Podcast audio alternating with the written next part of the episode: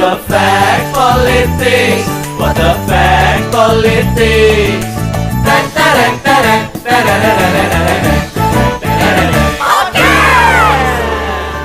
Welcome to What The Fact Politics, podcast CNN Indonesia. Bersama gue Ihsan. Dan gue Rani. Kita bakal ngapain, Ran? Hari ini kita bakal ngobrol-ngobrol soal politik dan ekonomi. Wih, puasa-puasa kita bahas ekonomi. Agak berat ya, agak berat ya. Tenang, hari ini kita pasti santai. Yeah. Harus santai karena kemasannya What The Fact ya kan. Yeah. Jadi pengen tahu gimana sih kondisi politik dan ekonomi dengan narsum kita yang pasti hebat ini. Iya, ini sosoknya udah... Kita tunggu-tunggu ya. Ya kita dan tunggu-tunggu. Pasti semua orang kenal. Iya, dan kayaknya yang ditakuti sama pemerintah. Oh, jadi jadi menarik nih nanti. Kita kupas tuntas, kita buka-bukaan di sini gimana kondisi politik ini dan ekonomi menjelang pemilu 2024 tentunya kan.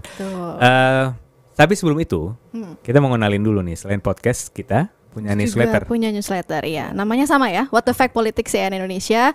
Cara subscribe-nya gampang banget, cuma tinggal nih di sini nih cnn.id/newsletter atau bisa buka CNNIndonesia.com, nanti muncul pop-up box gitu. Gampang. Tinggal masukin nama sama email gitu ya. Ntar emailnya masuk ke inbox tiap Senin sore gitu. Betul. Dan jangan lupa juga follow medsos. Atau medsos kita ya. Medsos kita ada di mana aja, Ran? Ada TikTok, ada Instagram, ada Facebook, ada YouTube juga. Oh iya. Ya gitu, di CNN Indonesia. Oke, jadi daripada nonton video konten yang gak jelas di bulan puasa, mendingan follow akun medsos kita. Bermanfaat banget. Insya Allah berfaedah ya. Insya Allah berkah. Oke, langsung Ran, kita kenalin. Oke. Yang hadir di tengah-tengah kita hari ini. Hari ini kita kedatangan Bang Faisal Basri. Halo Bang, selamat datang. Terima kasih banyak. Terima kasih Bang waktunya di tengah kesibukan. Di tengah kesibukan dan di tengah ini bulan awal Ramadan banget ya. Iya. Awal Ramadan banget. Puasa-puasa dengan kegiatan-kegiatan yang bermanfaat ya. Iya. Oke, Bang Faisal ini dia tuh banyak ya. Sebenarnya kita kenal Bang Faisal itu sebagai dosen, ekonom, politisi juga dulu. Iya. Nanti kita mungkin nanya masih mau jadi politisi atau enggak. Terus aktivis anti korupsi juga, makanya kita bakal kupas tuntas selain politik ekonomi juga tentang korupsi. Tapi karena Bang Faisal ini dosen, jadi agak grogi sebenarnya di episode kedua kita kali ini. Kayak mau sidang skripsi atau tesis ya rasanya. Gimana kalau kita kasih ini dulu, Ran, pertanyaan cepat Bang. Iya, quick questions.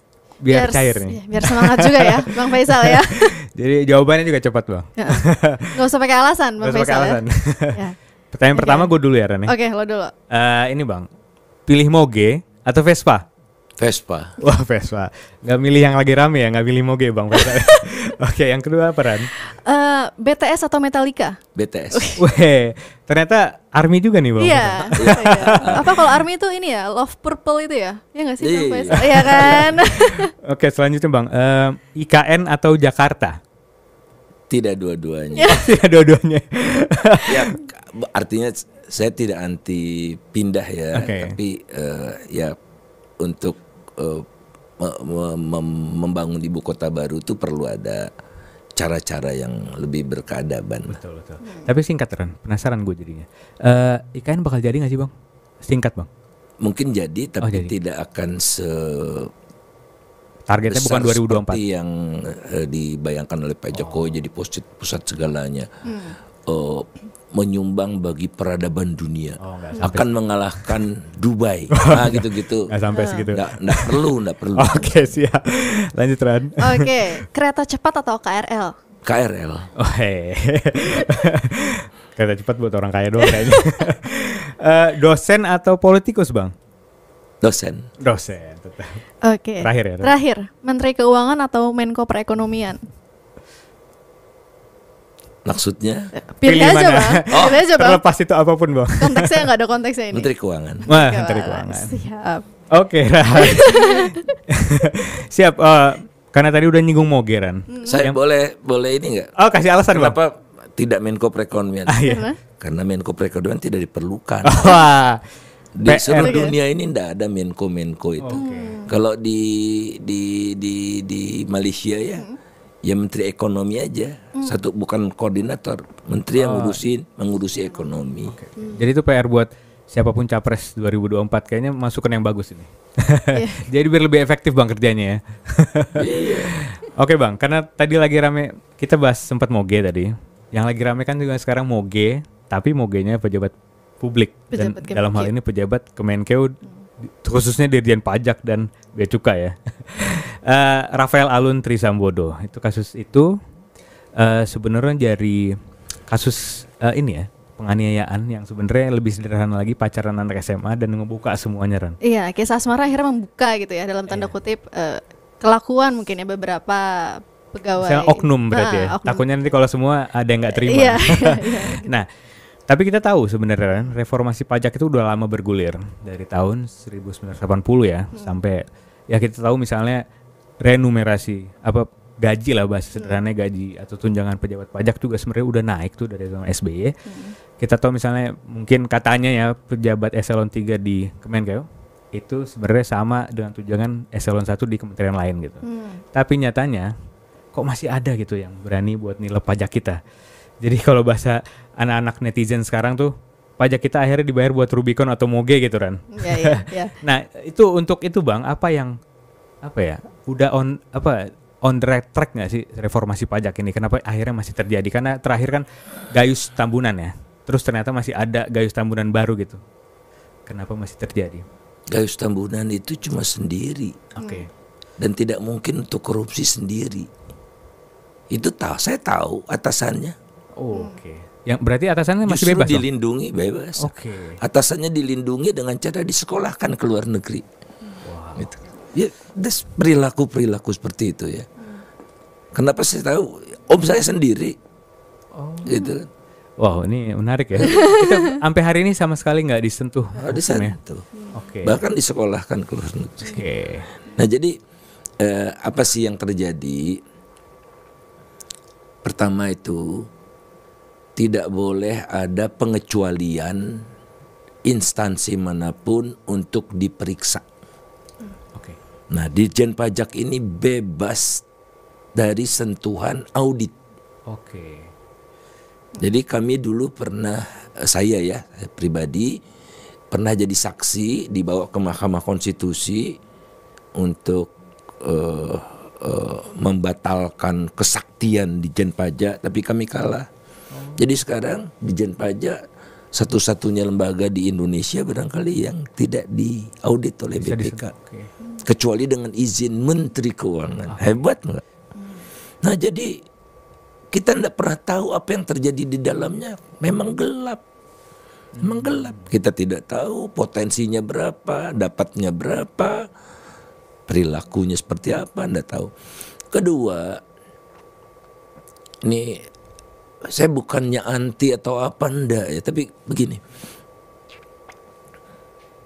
Hampir semua pejabat yang ada di Kementerian Keuangan itu eselon 1, 2, 3 gitu ya, itu tamatan satu perguruan tinggi yang sama. Oke, jadi STAN. Oke, itu. Nah, kenapa dulu Kementerian Keuangan punya sekolah ini? Karena belum ada universitas-universitas melayani kebutuhannya. Sekarang hampir semua universitas ada program perpajakan, program apa segala macam. Nah, jadi itu solidaritas korpsnya, alumninya itu tinggi. Tidak pernah saya mendengar sesama orang STAN mengkritik, nggak pernah. Oh, makanya timbul geng kemarin kalau istilah saling melindungi, ngegengnya tuh sejak mereka kuliah. Oh. Sehingga Kementerian Keuangan itu gagal untuk menjadi kementerian yang menampung orang terbaik di Republik Indonesia ini. Gagal. Dia cuma ambil dari STAN itu. Kemudian yang ketiga, Kementerian Keuangan ini yang paling jarang, termasuk yang paling jarang melakukan lelang jabatan. Oke. Jadi orangnya muter-muter itu aja. Muter-muter itu aja. Bekas Dirjen Pajak jadi Irjen, jadi Sekjen, muter-muter Dirjen Anggaran, jadi sekarang Dirjen Bea Cukai. Situ-situ aja, coba Anda bayangkan itu. Jadi memang Kementerian Keuangan tidak mau mencari orang yang terbaik di Republik Indonesia ini. Oke, berarti gimana, Ran? Itu sistemnya atau? Iya, jadi apa yang salah sebenarnya, Bang? Maksudnya artinya reformasi pajak yang berjalan dari tahun 80-an sampai sekarang itu nggak berjalan dengan baik itu artinya. Dan apa yang salah sebenarnya? Kalau sebelum apa yang salah itu, saya ingin lihat hasilnya aja. Okay. Jadi apa di kalau reformasi kayak apa namanya, restrukturisasi kayak apa namanya, faktanya selama era Pak Jokowi hampir 10 tahun ini tax ratio nisbah pajak itu turun terus. Kecuali tahun 2021. Karena ada tax amnesty dinaik, besoknya lagi udah turun lagi. 2021 atau 2022 saya lupa ya. Jadi apapun yang diupayakan hasilnya kemampuan pajak untuk kemampuan aparat pajak untuk mengambil pajak dari dinamika ekonomi makin lemah. Oke. Jadi kita saking lemahnya itu nomor 130 tax ratio bandingan ya, bandingkan seluruh negara itu. Indonesia itu penerimaan pajaknya itu nomor 134 dari 143 negara yang datanya ada. Udah agak mau buntut ya. Iya, temennya tuh Liberia, gitu-gitu. Yang Afrika-Afrika, Sudan. Yang mengarah ke failed state sebenarnya. Dalam makanya apa? Iya. Kok bisa ya Pak Jokowi gembar-gembor belanja terus kan, IKN, kereta cepat segala macam, sementara penerimaannya pajak relatif turun terus. Iya, turun terus. Nah, Pak Jokowi biayanya dari mana? Kan dari daun.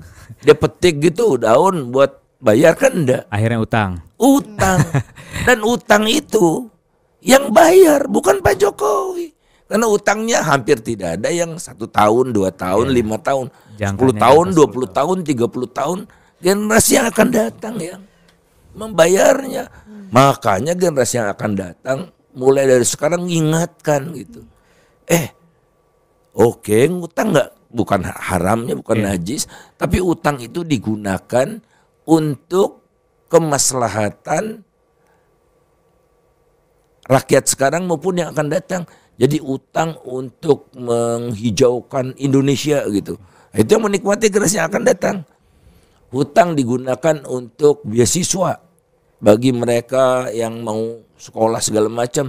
Itu yang nikmati mereka.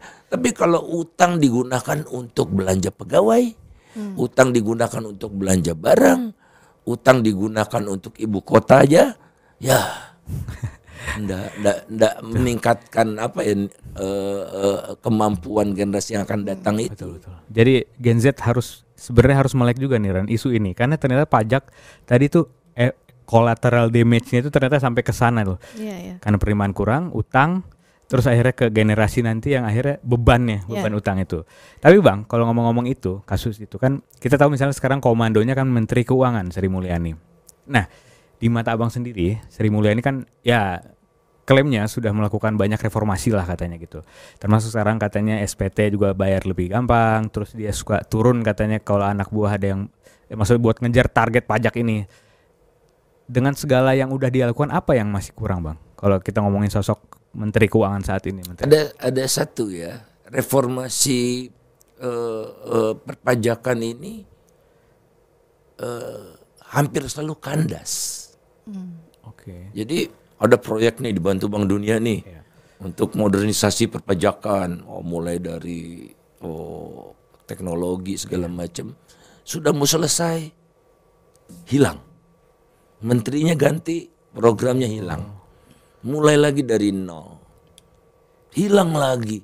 Itu satu dua kali itu seperti itu. Sehingga sampai sekarang belum ada sosok yang betul-betul komprehensif, menyeluruh gitu tentang reformasi perpajakan ini. Jadi masih piecemeal. Ya kalau itu bukan reformasi itu, yang itu ngatur apa tatap muka segala macam. Itu juga pelayanan mall pelayanan terbaru juga. Itu, ya. Udah itu sih. Jadi kalau soal itu memang saya juga mulai tahun lalu ya bayar SPT-nya, pelapor SPT-nya itu sudah online. kemudian ada bukti terima secara online gitu-gitu ya, itu memang semakin memudahkan. Tapi itu bukan kerjaan, bukan bisa dibilang prestasi, karena mall juga sekarang bisa kayak gitu gitu Bang. Iya, pelayanan publik itu yang di Kuningan itu loh. Iya, iya. Oh, keren. Itu. Berarti Sri Mulyani tapi kan udah berapa periode dia Bang? Dia kan udah dari misalnya zaman SBY dulu. Sekarang juga 2 periode nggak terasa. Itu masih kurang berarti Bang. Maksudnya dengan selama itu ternyata kasus-kasus ini masih terjadi gitu di pajak dan belum, ya Bang bilang tadi reformasi tidak berjalan gitu. Ya kalau biarpun Menkeu-nya sudah lama. Perpajakan itu ya mundur ya. Mundur yang seperti saya katakan tadi. Masa Indonesia nomor 134 dari 143 negara. Lantas yang dilakukan tax amnesty melulu 2 kali loh. Dalam waktu dekat ya. Udah sampai 5 tahun kan tax amnesty lagi. Pajak ini kan sebetulnya seperti kita nanam pohon ya. Jadi kalau saya menanam pohon bibit unggul untuk durian misalnya. Durian apa sekarang itu musangking. Iya, durian terenak. Musangking. Nah, harus dipastikan bibitnya bagus. Iya. Kemudian harus dipastikan juga kita merawatnya dengan baik. Kita pupuknya organik. Kita siram, kita pelihara secara teratur, udah bibitnya bagus tadi, niscaya Anda akan memperoleh hasil durian musangking yang keren. Tapi Anda tidak akan mampu untuk menikmati durian itu kalau bibitnya udah jelek, tidak dipelihara. Nah inilah kondisi pajak itu ibaratnya kalau ekonominya bagus, dapatnya musangking, kalau ekonominya jelek ya dapatnya tikus gitu kan. Jadi bergantung apa yang kita tanam. Dan penerimaan pajak kan misalnya terbesar itu dari industri manufaktur. Tapi industri manufakturnya turun terus dan itu bukan salah Menteri Keuangan kan. Nah jadi ya itu dia tadi ya, yang nanam kita semua, yang pemerintah itu yang nanam seperti itu. Ya kalau yang misalnya yang ditanam adalah smelter nikel Cina, ya pajaknya jadi sedikit. Karena mereka dikasih tax holiday, bebas pajak ini, bebas biaya masuk ini dan macam-macam. Semua bebas gitu. Hampir semua bebas. Ya pajaknya juga kecil. Ya, Bang. Jadi pajak adalah hasil dari apa yang kita tanam. Oke. Ya, berarti yang kita tanam tidak berkualitas. Berarti ada PR besar sebenarnya buat nanti siapapun ya kita ngomongin Pilpres, siapapun nanti yang jadi presiden atau wakil presiden, ini PR besarnya buat memperbaiki bibit tadi. Bibit biar, pajaknya ya. Jadi pilih biar kita panen. Pilih bibitnya. Oke Ran, gitu. Belum selesai kasus pajak Rafael Alun dan kawan-kawan, muncul aliran dana 349 triliun Ran. Ya, dari PPATK ya. Ke PPATK. Awalnya sih Pak Mahfud sih sebenarnya. Terus PPATK ikut ngungkap ya, ada 349 triliun dari tahun 2009 ya. Di yang katanya itu keluar masuk yang diduga, biarpun ada pihak luar tapi juga ada Kementerian Keuangan yang terlibat lah dalam hal ini, yang paling banyak pegawai pajak dan bea cukai gitu katanya.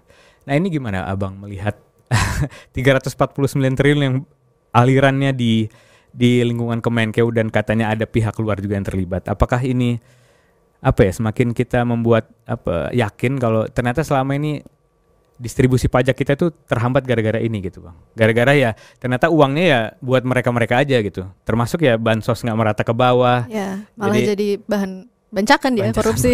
Gitu. Nah jadi ini Anda dengar 5 pejabat bicara tentang uang yang berseliweran itu, 5-5-nya beda. Nah jadi ini juga lah, berilah publik itu informasi yang terakurat. Apa sih yang dilaporkan oleh PPATK itu? Jadi karena PPATK setiap transaksi di atas 100 juta itu masuk radar. Ya. Baik bukan hanya perbankan ya, tapi money changer juga segala macam itu masuk. Walaupun tentu saja ada yang lolos ya, bisa aja berkilah gitu. Tapi aturannya di atas 100 juta itu masuk radar monitor. Jadi misalnya saya eksportir, mengekspornya 100 juta dolar kan banyak itu, ya. Pasti masuk kan sana. Kemudian ada urusannya dengan restitusi, restitusi pajak segala macam itu masuk itu ke dalam radar. Nah kemudian dianalisis oleh PPATK, wajar tidak, dilihat profilnya, dia eksportir apa segala macam gitu-gitu ya. Nah ini janggal nih. Nah mereka analisis gitu. Saya karena sering bantu PPATK juga gitu ya. Jadi tidak berarti ada uang seliweran di antara orang-orang Kementerian Keuangan, utamanya pajak dan bea cukai, bukan. Jadi yang asal dari transaksinya itu terkait dengan tugas Kementerian Keuangan seperti yang saya katakan tadi. Ya pasti ada orang luar kan. Nah jadi tapi itu awal untuk mulai diselidiki. Nah itu yang kurang jalan. Yang PPATK juga mengatakan sudah ada yang direspons, tapi banyak yang tidak direspon. Termasuk si Alun, siapa? Rafael Alun, ini menurut saya secara gampang ya, radar di Kementerian Keuangan itu makin redup. Masa kelakuan si Rafael itu nggak diketahui oleh anak buahnya, oleh atasannya langsung? Masa perilakunya nggak diketahui anak itu kan? Pasti bisik-bisik kan, gitu-gitu kan. Nah jadi radar karena apa? Jangan-jangan karena solidaritas yang tadi awal kita bilang. Tadi ya Bang. Apa yang harus dilakukan Bang untuk memperbaiki itu? Jadi kan PR-nya apa namanya, kasusnya ini kan Kementerian Keuangan terlalu katanya terlalu besar gitu, membawahi pajak, bea cukai, terus keuangan negara juga. Apakah mungkin solusinya wacana yang memisahkan pajak bea cukai? Jadi Kementerian Keuangan sendiri, apakah itu jadi solusi Bang? Itu kan wacana lama sebetulnya.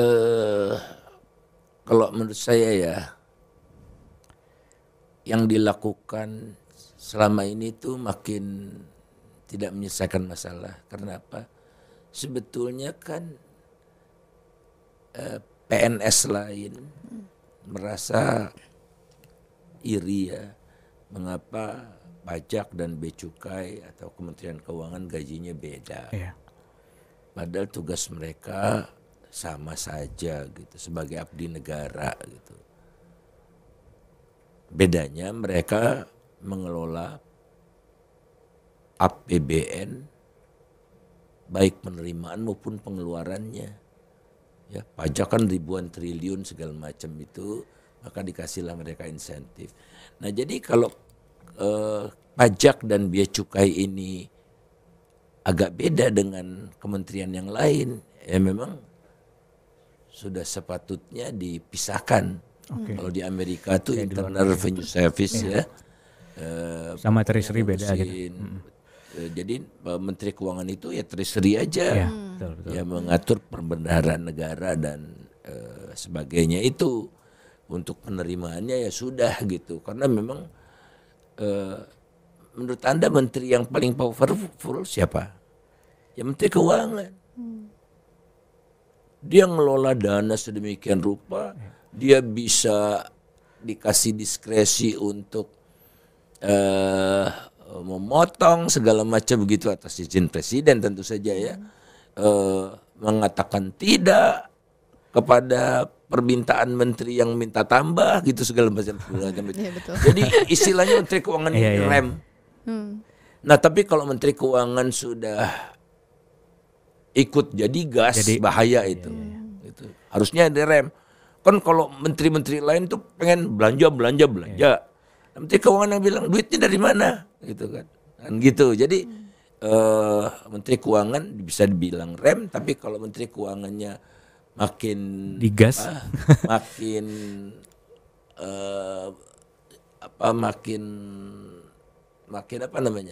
makin longgar, bisa masuk ke jurang kita semua.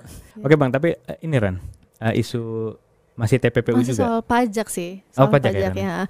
Bang Faisal, kan sebenarnya pajak itu ya memang ya dari rakyat, untuk rakyat juga ya, untuk kesejahteraan rakyat gitu. Tapi kalau kita ngelihat data di 2022 ya, jumlah masyarakat miskin kita tuh masih 26,36 juta, masih sekitar 9,5% lah ya, betul. Gitu. Dan kalau bisa dibilang ketimpangan antara yang memiliki kekayaan dan yang miskin tuh jauh gitu ya ketimpangannya. Sebenarnya distribusi pajak itu tuh sebenarnya gimana sih Bang gitu? Karena kita ngelihat kayak program-program bansos aja masih bermasalah kayak gitu. Yang sebenarnya itu kan harusnya menjadi kayak security ya buat masyarakat bawah gitu terutama. Maksudnya tuh distribusi pajak itu ada kesan, mungkin saya salah ya, ada kesan yang kaya kurang dipajaki, yang miskin beraninya orang miskin gitu ya. Ada benarnya, sangat ada benarnya. Jadi contohnya, saya bukan membangga-banggakan diri ya, nggak ada yang bisa dibanggakan dari diri saya. Tapi Anda bisa bayangkan saya bayar pajak lebih tinggi dari presiden. Terbayangkan. Presiden sebelumnya berarti Bang? Sebelumnya bukan? Iya, bukan yang sekarang. Saya nggak tahu Pak Jokowi bayar pajaknya berapa, makanya saya bandingkan dengan presiden sebelumnya gitu. Itu bikin saya sakit hati. Kemudian ini cerita ringan juga ya, pernah saya sampaikan puluhan tahun yang lalu. Saya dulu tinggal di Jakarta Timur. Jakarta Timur di dekat markas Kopassus itu. Kemudian saya pindah ke Jakarta Selatan. Kata orang kantor pajaknya waktu itu, Pak, udah alamatnya nggak usah pindah Pak, alamat pajaknya, karena pajak Bapak ini lumayan. Masya Allah. Saya tinggal di Kalisari, bukan di Kalisari, di kampung ya. Itu kan banyak mantan jenderal yang tanahnya ribuan hektar, ribuan meter gitu. Aduh, mantan jenderal ini. Saya di Jakarta Timur termasuk top, walaupun saya cuma dosen. Ya Anda bisa hitunglah, rumah saya satu, kendaraan dua gitu, itu aja. Nah itu yang bikin kesel tuh. Nah kemudian yang tambah bikin kesel adalah pajak korporasi diturunkan, pajak perusahaan, pajak keuntungan perusahaan diturunkan dari 25 ke 22 dan akan diturunkan lagi rencananya ke 20 tapi dibatalkan, jadi turun ke 22. Itu kan korporasi. Kalau dia untung baru bayar pajak. Kalau dia rugi tidak bayar pajak. Kalau UMKM untung rugi dia wajib bayar pajak. Final. 0,5% dari pendapatan, bukan dari laba. 0,5% dari pendapatan. Dia bisa rugi, pendapatan nggak pernah minus. Gila nggak? Seolah-olah pemerintah ini tuh lihat cuma 0,5%. 0,5% itu dari pendapatan. Orang kaya itu 20% dari 22% ya dari laba. Nah kemudian yang saya tambah miris itu adalah reformasi pajak apa nih, PPN dinaikkan di tengah orang miskinnya banyak. PPN itu orang kaya orang miskin bayar pajaknya sama. Dan Anda bilang tadi kan kira-kira orang miskin kita itu 9%-an ya. 9%. Belum yang nyaris miskin. Belum yang rentan miskin. Kalau digabung itu 60,6%. Jadi mayoritas rakyat Indonesia itu masih hidupnya masih jauh dari sejahtera. Oleh karena itu, kenaikan PPN pajak pertambahan nilai dari 10 ke 11% itu melukai rasa keadilan. Pada saat yang sama mereka yang korporasi itu diturunkan dari 25 ke 22%. Lebih miris lagi mobil listrik dan sepeda motor listrik disubsidi. Pribadi nih, mobil pribadi dan sepeda motor pribadi listrik disubsidi. Ndak kira-kira mobil itu bisa 70 juta per mobil, sepeda motor itu bisa 7 juta. Sementara pada saat yang bersamaan, waktu yang hampir bersamaan, muncul pengumuman dari Menteri Perhubungan, PSO untuk KRL akan dipotong separuhnya. Dari cuma 2 triliun menjadi 2 triliunan jadi 1 triliunan. Coba Anda bayangkan, rasa keadilannya di mana? Subsidi itu untuk yang bersifat publik. Jadi kalau yang private, public transport subsidi. Kalau perlu 100% disubsidi, sehingga yang namanya pajak-pajak untuk bus elektrik itu nggak ada sama sekali gitu. Ya. Tapi kalau ini kendaraan pribadi, Masya Allah, nggak ada di dunia ini seperti ini. Singapura yang kaya saja nggak royal ngasih subsidi. Indonesia yang katanya darurat, makanya keluar perpu, bisa kasih subsidi, gila nggak? Subsidi untuk private car dan motorcycle private. Dan Anda bisa bayangkan efeknya terhadap kemacetan itu. Dan Anda bisa pesan sendiri nih, nanti pura-pura aja pesan gitu ke Hyundai atau ke Wuling. Itu Anda kalau mau beli mobil listrik itu inden 3 bulan sampai 6 bulan. Jadi tanpa disubsidi pun udah laku. Betul. Udah gila nggak ini? Jadi tanpa disubsidi pun sudah laku. Dengan disubsidi akan bertaburanlah mobil-mobil, menambah kemacetan.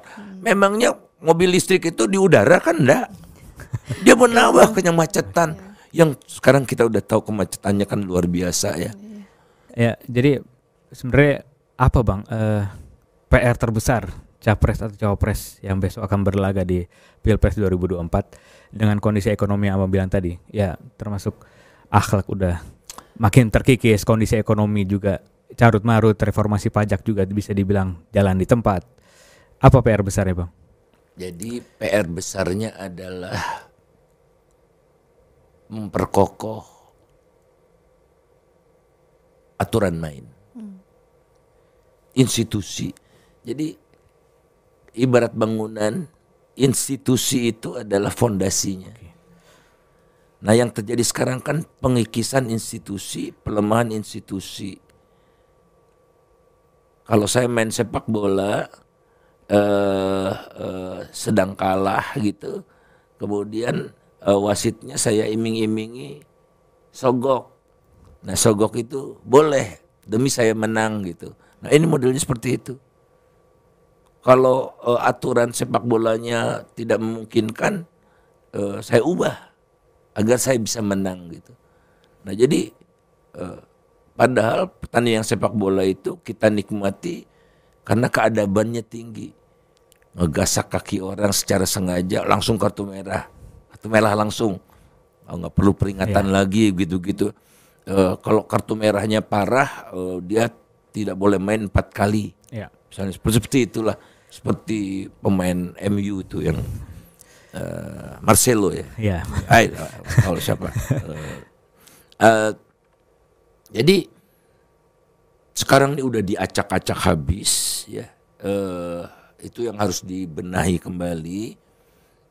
Harus diperkuat institusinya karena negara yang makmur sekarang adalah negara yang institusinya kuat di masa lalu. Nah, jadi kalau kita ingin mewariskan sesuatu yang baik di masa yang akan datang, perkuat aturan mainnya. Itu satu. Kemudian yang kedua, kita harus pastikan pembangunan ini berkelanjutan, inklusif dan produktif gitu. Jadi produktif itu maksudnya menciptakan nilai tambah yang semakin tinggi buat bangsa kita. Kalau bahasa Abang, investasi otak bukan otot tuh. Boleh. Kalau yang produktif ini sebetulnya oke, Indonesia ini menghasilkan macam-macam ya, smelter segala macam.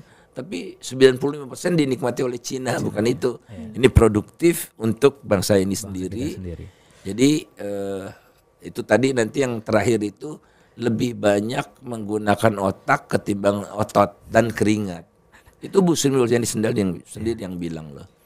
Nah, karena apa? Karena selama ini itu kita terlalu mengandalkan sumber daya alam. Si oligark-oligark ini itu nggak bisa bersaing dia. Yang dia bisa adalah dekat dengan kekuasaan atau bagian dari kekuasaan itu sendiri. Lisensinya dia buat untuk diri dia sendiri, diperpanjang sepanjang masa sampai batu baranya habis oleh dia sendiri, begitu-gitu ya. Nah, itu yang membuat mereka kaya. Jadi mereka kaya. Kekayaan orang terkaya di Indonesia itu 2/3-nya dari otot dan kekuasaan, bukan dari otak. Kalau Jerman itu cuma 2% dari otot dan kekuasaan. Tidak ada yang sedikit kecil ya. Tidak ada yang bebas gitu. Tapi derajat kita itu nomor 6 di dunia. Kawan-kawan kita itu dalam kaitannya dengan ini adalah Rusia, Thailand, Turki, gitu-gitu, saya lupa beberapa lagi ya. Malaysia juga termasuk di sana. Sebelum kita, karena waktu udah makin waktu semakin mepet ya. Iya, jadi menarik. Jadi capres-cawapres tadi abang bilang tadi kan udah terjebak di tadi lingkaran dan itu ya. Menurut abang nama-nama yang muncul ini di mata Bang Faisal Basri bisa nggak menjawab PR besar yang udah abang sebutkan tadi? Yang harus kita lakukan adalah siapapun, nggak terlalu peduli, kita jangan mau dipecah belah berdasarkan perkauman, persukuan atau apa. Kan mereka bikin gimmick-gimmicknya. Oh ini loh macam-macam. Kita nggak usah peduli. Kita harus bersatu sebagai rakyat gitu. Jangan mau dipecah belah. Seperti yang lalu-lalu lah ya kan. Oh umat Islam pilih Prabowo. Taunya merapat ke pemerintah. Merawat ke pemerintah gitu kan. Nah, kita jangan mau dibohongin. Jadi 2/3 dari pemilih yang akan datang adalah generasi muda. Yeah. Mereka tidak takut pada saya, karena saya suaranya cuma satu. Tapi mereka niscaya akan takut, akan memperhatikan, akan mengikuti keinginan atau kehendak 2/3 dari pemilih muda ini. Pemilih muda yang mencapai 2/3 ini. Nah, jadi anak muda ini, ayo kita bermusyawarah, kita bikin konvensi, bikin buku putih Indonesia yang kita harapkan di masa yang akan datang seperti apa. Nomor 1, mereka enggan, mereka menolak cara-cara pemerintah yang melakukan segala sesuatunya dengan menambah utang yang mereka yang bayar. Mereka menolak pengurasan sumber kekayaan alam yang sangat dahsyat sehingga mereka tidak disisakan, diambil sekarang. Ketiga, mereka tidak mau mewariskan lingkungan yang semakin rusak. Karena tiga-tiga ini membuat hidup mereka masa depan akan nestapa. Jadi ayo agendanya kita yang bikin, siapapun presidennya kalian wajib ikut, diikuti. Oke, menarik, masukan yang menarik tuh Ran. Buat jadi kesimpulannya, jadi ya buku putih itu nanti berharap juga bisa mereformasi sistem pajak di negeri ini. Karena ya penerimaan negara terbesar salah satu dari pajak. Ya untuk mengentaskan kemiskinan, membuat pendidikan makin bagus di Indonesia, kesehatan juga terjamin dari pajak juga. Jadi ya kesimpulannya semoga people power bisa dibilang Bang ya, tapi dari anak muda. Revolusi putih, buku budaya. Putih. Revolusi budaya. Cultural revolution. Culture, bukan culture revolution seperti di China. Zaman Deng Xiaoping ya, Chu Enlai. Itu korbannya banyak sekali. Wah, kita sunyi. Dan coba Anda bayangkan ya. Di dunia ini siapa sih yang paling diikuti? BTS. Untuk saat ini buat generasi. Dia campaign untuk planet, dia campaign untuk hate speech, anti hate speech ya. Dia campaign untuk future generation. dia si arminya ini menjadi duta buat anak muda, ya kan? Untuk mereka tidak peduli cebong, kampret, apa semuanya nggak peduli, beda agama, beda suku, beda ras, nggak ada sama mereka. Satu bagi mereka, Betterwood, clean, tidak banyak utangnya, dan just adil. Okay. Semoga revolusi di Indonesia juga bisa menjadi better Indonesia nanti ke depan. Jadi better world, better Indonesia. Itu Ran ya? Iya. Bang, sebenarnya masih banyak sih yang mau kita tanya, cuman waktu yang akhirnya membatasi kita. Justru lagi semangat-semangat sebenarnya. Cuman waktu masih banyak sebenarnya permasalahan bangsa ya yang bisa didiskusi sama Bang Faisal Basri. Cuman mungkin gitu Bang, makasih banget sudah mau berbagi, sudah mau memberi masukan yang besar menjelang pemilu 2024 dan semoga merangsang anak muda untuk bergerak, buat mendengar Bang Faisal, buat bergerak tadi, membuat buku putih dan revolusi budaya tadi. Oke Ran? Oke, kalau gitu. Sebelum tutup kita promosi lagi kayaknya. Oh iya, jangan lupa subscribe newsletter CNN Indonesia What The Fact Politics. Tadi caranya udah ya? Udah. Tinggal cnn.id/newsletter atau buka CNNIndonesia.com dan jangan lupa follow akun TikTok kita. Ada apa aja? Ada di Facebook, TikTok, Instagram, dan Twitter juga ada. YouTube juga ada. Habis ini Bang Faisal juga katanya mau subscribe. Iya, supaya buat dapat newsletter tiap Senin sore. Siap, oke. Kalau gitu saya Ihsan. Gue Rani undur diri. Kita pamit. See you on the next episode. Dah. What the fact politics? What the fact politics?